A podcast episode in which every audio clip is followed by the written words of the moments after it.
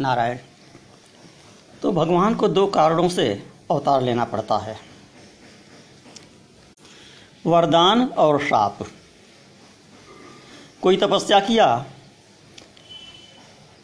भगवान ने या भगवती ने उसको वरदान दिया। उसके कारण जन्म लेना पड़ा। अथवा किसी के प्रति कोई ऐसी बात हुई ऋषि मुनि के प्रति कि उसने ही भगवान को श्राप दे दिया। उसके कारण मनुष्य जीवन में अवतार लेना पड़ा। दोनों ही कारण होते हैं। एक ही अवतार में दोनों कारण सम्मिलित हो सकते हैं कि एक का श्राप और एक का वरदान। दोनों को भगवान सफल करते हैं। तो ये क्रम चल रहा है कर्म का। कि श्राप भी कर्मवश मिलता है, वरदान भी कर्मवश मिलता है। तो इसी कारण कहा कि कर्म के बंधन से कोई भी मुक्त नहीं है। कर्म का फल प्रत्येक को ही भोगना पड़ता है, प्रत्येक जीव को यहाँ तक कि ईश्वर को भी भोगना पड़ता है। ईश्वर भी कर्म के बंधन से अपने आप को मुक्त नहीं कर सकता है, दूसरे को क्या मुक्त करेगा? तो संसार शुभ अशुभ। और मिश्रित, इन कर्मों से व्याप्त रहता है। संचित प्रारब्ध और वर्तमान वर्तमान को क्रियमाण भी कहते हैं। ये तीन प्रकार के कर्म बताए गए हैं। तो इन त्रिविध कर्मों से यह शरीर बना हुआ होता है। प्रारब्ध कर्म से मुख्यतः यह शरीर मिला हुआ है। वह इसे भोगना ही भोगना पड़ता है। संचित कर्म जो अभी रिज़र्व में हैं, पीछे की तरफ़, उनका फल मिलना बाकी है। अगले जन्म में मिलेगा और क्रियमाण वह जो कि इस शरीर के द्वारा किया जाता है। इसका कुछ फल इसी जीवन में मिल जाता है, कुछ आगे के लिए संचित हो जाता है अगले जीवन के लिए। ज्ञानी इन तीनों से परे माना जाता है, लेकिन प्रारब्ध उसे भी भोगना पड़ता है। संचित कर्म का वह नाश कर देता है, ज्ञान के द्वारा, और क्रियमाण कर्म से वह लिप्त नहीं होता, क्योंकि उसकी फल में आसक्ति नहीं होती है, और उसमें कर्ता का भाव नहीं होता है, इसलिए उसे फल नहीं बांटते हैं। किंतु प्रारब्ध उसे भोगना पड़ता है। तो कहते हैं कि ब्रह्मादि नाम च सर्वेशा तद्वशत्व नराधिप सुखम दुखम जरा मृत्यु, हर्ष शोकादयस्तथा। कि ब्रह्म आदि सभी देवता भी उस कर्म के वशवर्ती होते हैं। सुख, दुख, वृद्धावस्था, मृत्यु, हर्ष, शोक, काम, क्रोध, लोभ इत्यादि, ये सभी देहगत गुण हैं। ये दैव के अधीन होकर सभी जीवों को प्राप्त होते हैं। ब्रह्मा भी एक जीव हैं। आदि जीव कहा जाता है ब्रह्मा को, प्रथम जीव। तो राग, द्वेष इत्यादि भाव स्वर्ग में भी होते हैं और इस प्रकार ये भाव देवताओं, मनुष्यों तथा पशु पक्षियों में भी विद्यमान होते हैं। सभी राग, द्वेष से युक्त होते हैं। पूर्व जन्म में किए हुए वैर तथा स्नेह के कारण ये समस्त विकार इस जन्म के भी शरीर के साथ संलग्न रहते हैं। कर्म के बिना किसी भी जीव की उत्पत्ति हो ही नहीं सकती। मनुष्य तप यज्ञ दान के द्वारा इंद्रपद को प्राप्त कर लेता है। और वह पूरे छेड़ होने पर इंद्रपद से च्युत भी हो जाता है। रामावतार के समय देवता कर्म बंधन के कारण वानर बने थे। और कृष्णावतार में भी कृष्ण की सहायता के लिए देवता यादव बने थे। तो इस प्रकार प्रत्येक युग में धर्म की रक्षा के लिए भगवान विष्णु ब्रह्मा जी से अत्यंत प्रेरित होकर अनेक अवतार धारण करते रहते हैं। रथ के चक्र की भांति विविध प्रकार की जोनियों में भगवान विष्णु के बार बार अवतार होते रहते हैं। कश्यप मुनि के अंश से वसुदेव जी उत्पन्न हुए थे। जो पूर्व जन्म के श्राप बस इस जन्म में गोपालन का कार्य करते थे। वह प्रकरण इस प्रकार है कि महर्षि कश्यप यज्ञ के लिए एक बार वरुण देव की गऊ ले आए। ले आए, उनके मन में लोभ आ गया, बढ़िया गौ है, उसको उन्होंने लौटाया नहीं। वरुण देव के कहने पर भी वापस नहीं किया। तो वरुण देव ने दुखी होकर उन्हें श्राप दे दिया कि मानव जीवनी में जन्म लेकर तुम गोपालक हो जाओ और तुम्हारी दोनों भार्याएँ भी मानव जीवनी में उत्पन्न होकर दुखी रहेंगी। मेरी गाय के बछड़े माता से युक्त होकर दुखित हैं और ये रो रहे हैं। अतः पृथ्वी लोक में जन्म लेने पर तुम्हारी यह पत्नी अदिति मृत वत्सा होगी, अर्थात इसके बच्चे मरे हुए पैदा होंगे अथवा जन्म लेते ही मर जाएँगे। इसे कारागार में रहना पड़ेगा। वरुण ने यह सब बात ब्रह्मा जी से बताई कि कश्यप जी मेरी गाय का हरण कर लिए हैं, ले गए, लौटाए नहीं, और उन्हों उनको मैंने इस कारण से ऐसा शाप दे दिया है। ब्रह्मा जी ने कश्यप जी से स्पष्टीकरण मांगा। फिर भी कश्यप जी लोभ का परित्याग नहीं किए तो ब्रह्मा जी ने भी उनको श्राप दिया कि तुम अपने अंश से पृथ्वी पर यदुवंश में जन्म लेकर वहाँ अपनी दोनों पत्नियों के साथ गोपालन का कार्य करोगे। तो व्यास जी कहते हैं कि लोभ इतना भयंकर है कि यह महान से महान लोगों को भी अपनी लपेट में ले लेता है। यह पापों की खान है, नरक की प्राप्ति कराने वाला है। अहो लोभस्य महिमा महतोपि न मुंचति लोभम नरकदम नूनम पापा कर करम असम्मतम। धन्यास्ते मुनिय शांता, जितो ये लोभ एव च। वही खान सही पर प्रतिग्रह परांगमुख कह कि इससे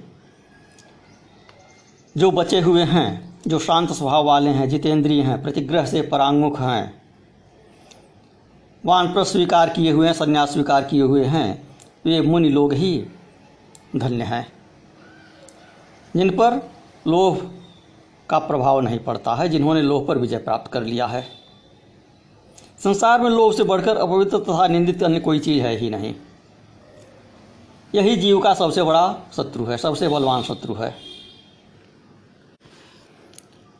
लोभ पाप को मूल है, लोभ मिटावत मान, लोभ कभी नहीं कीजिए, या मैं नरक निदान। दूसरी तरफ़, कश्यप जी की दूसरी पत्नी दीति ने भी अदिति को साप दिया था कि तुम्हारे सात पुत्र उत्पन्न होकर मर जाएँगे। ऐसा क्यों? इंद्र उत्पन्न हुए अदिति के गर्भ से। कश्यप ऋषि के दो पत्नियाँ, तिथि और अदिति। तो अदिति के गर्भ से इंद्र उत्पन्न हुए।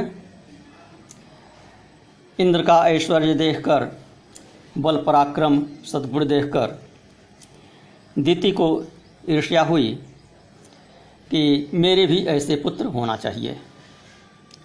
उसने कश्यप जी से अनुरोध किया कि मेरी सपत्नी, मेरी सौत के जो पुत्र है इंद्र, वैसा ही पुत्र मुझे भी प्रदान कीजिए। तत्पश्चात दीति को गर्भ ठहरा। जब पता चला अदिति को कि कश्यप जी ने इसको वरदान दिया हुआ है कि इंद्र के समान ही तुम्हारे पुत्र होगा तो उसको ईर्ष्या होने लगी कि यदि ऐसा ही इसके भी पुत्र हुआ तो मेरे पुत्र की महिमा कम हो जाएगी, इसका प्रभाव कम हो जाएगा। तो उसने इंद्र को प्रेरित किया। कि किसी भी प्रकार से इसके गर्भ का नाश होना चाहिए। तो इंद्र गए, दीति के पास कहे माता जी मैं अपनी सगी माता में और आप में कोई भेद नहीं देखता। आप भी मेरे लिए पूजनीय हैं। मैं आपके निकट रहकर आपकी सेवा करना चाहता हूँ। आपके चरण दबाऊँगा। जो आप कहेंगी, प्रत्येक आज्ञा का पालन करूँगा।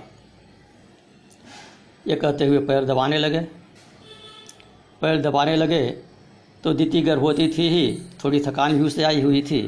पैर दबाने लगे इंद्र तो उसको निद्रा आ गई। जब निद्रा आ गई तो सूक्ष्म रूप से इंद्र उसके शरीर में प्रविष्ट कर गए और उसके गर्भ के सात टुकड़े कर दिए। फिर उन सातों के सात सात टुकड़े कर दिए। अर्थात उनचास टुकड़े कर दिए। तो दिति की निद्रा जब खुली, उसे लगा, इंद्र ने ऐसा किया। तो उसने अतिथि को श्राप दिया कि तुमने अपने बेटे के द्वारा मेरे गर्भ की हत्या करवाई है, सात टुकड़ों में करवाया है, इसलिए तुम्हारे सात पुत्र जन्म लेकर तत्काल मर जाएँगे। और इस इंद्र का राज्य शीघ्र ही नष्ट हो जाएगा। तो राजा जन्मेजय कहते हैं, वे सम्पायन जी से, व्यास जी से, कि जब इंद्र ने ऐसा कर दिया तो फिर अन्य जीवों की बात ही क्या है? और इसी क्रम में कहते हैं कि मेरे पितामह लोगों ने भी, अर्थात पांडवों ने, कुरुक्षेत्र के संग्राम में दारुण और निंदित कर्म किया था। भीष्म, द्रोण, कृपाचार्य, कर्ण, युधिष्ठिर, इन सभी ने भगवान श्री कृष्ण की प्रेरणा से धर्म विरुद्ध कर्म किया था। फिर इन उदाहरणों को देखते हुए धर्म के किस, धर्म में किसकी आस्था रहेगी? और धर्म के विषय में सैद्धांतिक प्रमाण ही क्या रह जाएगा? प्रश्न किए कि यदि आप्त वचन को प्रमाण माने तो फिर कौन पुरुष आप्त है? क्या कश्यप आप्त हैं? जिन्होंने गौ का हरण कर लिया। क्या मेरे पितामह आप्त हैं? क्या बलि को छलने वाले भगवान विष्णु आप्त हैं? भगवान श्री कृष्ण ने जरासंध के वध के लिए छल से ब्राह्मण का वेश धारण किया था। तो जब सत्व गुण के मूर्त रूप भगवान श्री कृष्ण भी इस प्रकार के हैं तो किस आप्त पुरुष को प्रमाण माना जाए? इसी प्रकार राजसूय यज्ञ के अवसर पर अर्जुन ने भी ऐसा ही कर्म किया था। जिस यज्ञ में अशांति का वातावरण रहा, उस यज्ञ को किस श्रेणी का यज्ञ कहा जाए? वह यज्ञ परलोक में परम पद की प्राप्ति के लिए किया गया था, अथवा सुजस पाने के लिए किया गया था, या अन्य किसी कार्य की सिद्धि के लिए किया गया था।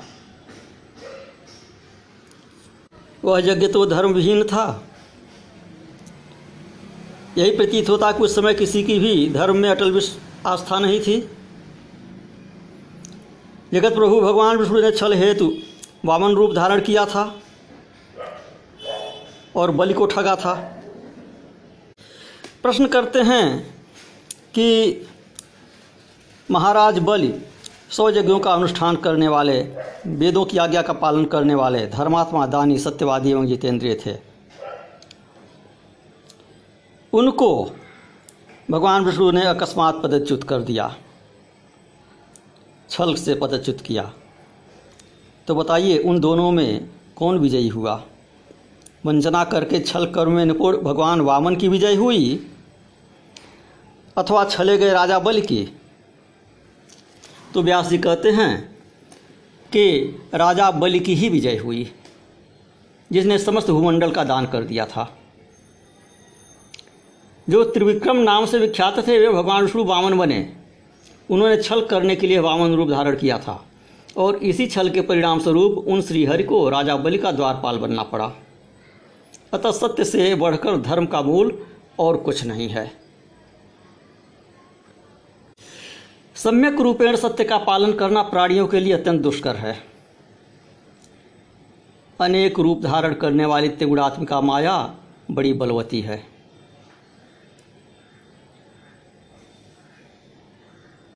सत्वरज और तम, इन्हीं तीन गुणों के मेल से संसार का प्रादुर्भाव हुआ है। यही सृष्टि का सनातन नियम है। केवल अनासक्त, प्रतिग्रह, शून्य, राग रहित और तृष्णाविहीन सन्यासी इत्यादि ही, मुनिजन ही सत्यपरायण हो सकते हैं। किंतु ऐसे लोग केवल दृष्टांत दिखाने के लिए ही बनाए गए हैं। इनके अतिरिक्त सब कुछ सतरजतम इन तीनों गुणों से ओतप्रोत है।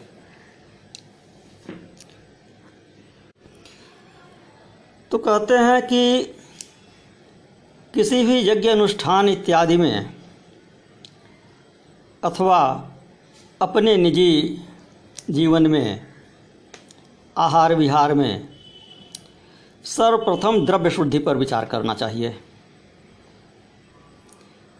द्रोह रहित कर्म करके अर्जित किया हुआ धन धर्म कार्य में प्रशस्त माना गया है। द्रोह पूर्वक उपार्जित किए हुए द्रव्य के द्वारा मनुष्य जो उत्तम कार्य करता है, समय आने पर उसका विपरीत फल प्राप्त होता है। जिसका मन परम पवित्र है, वही पूर्ण फल का अधिकारी होता है। और मन के विकार पूर्ण रहने पर उसे यथार्थ फल नहीं मिलता। तो तुम्हारे पितामहों का जो यज्ञ था, उसमें द्रव्य शुद्धि नहीं थी। राजाओं को जीतकर द्रव्य एकत्र किया गया था। इस कारण उसका दुष्परिणाम भोगना पड़ा तुम्हारे पितामह लोगों को।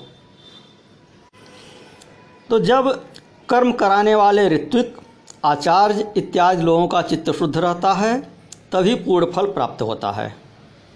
यदि देश, काल, क्रिया, द्रव्य, कर्ता और मंत्र, इन सब की शुद्धता रहती है, तभी कर्मों का पूरा फल प्राप्त होता है। जो मनुष्य शत्रुनाश के लिए तथा अपनी अभिवृद्धि के उद्देश्य से पूरे कर्म करता है तो उसे फल भी वैसा ही विपरीत मिलता है।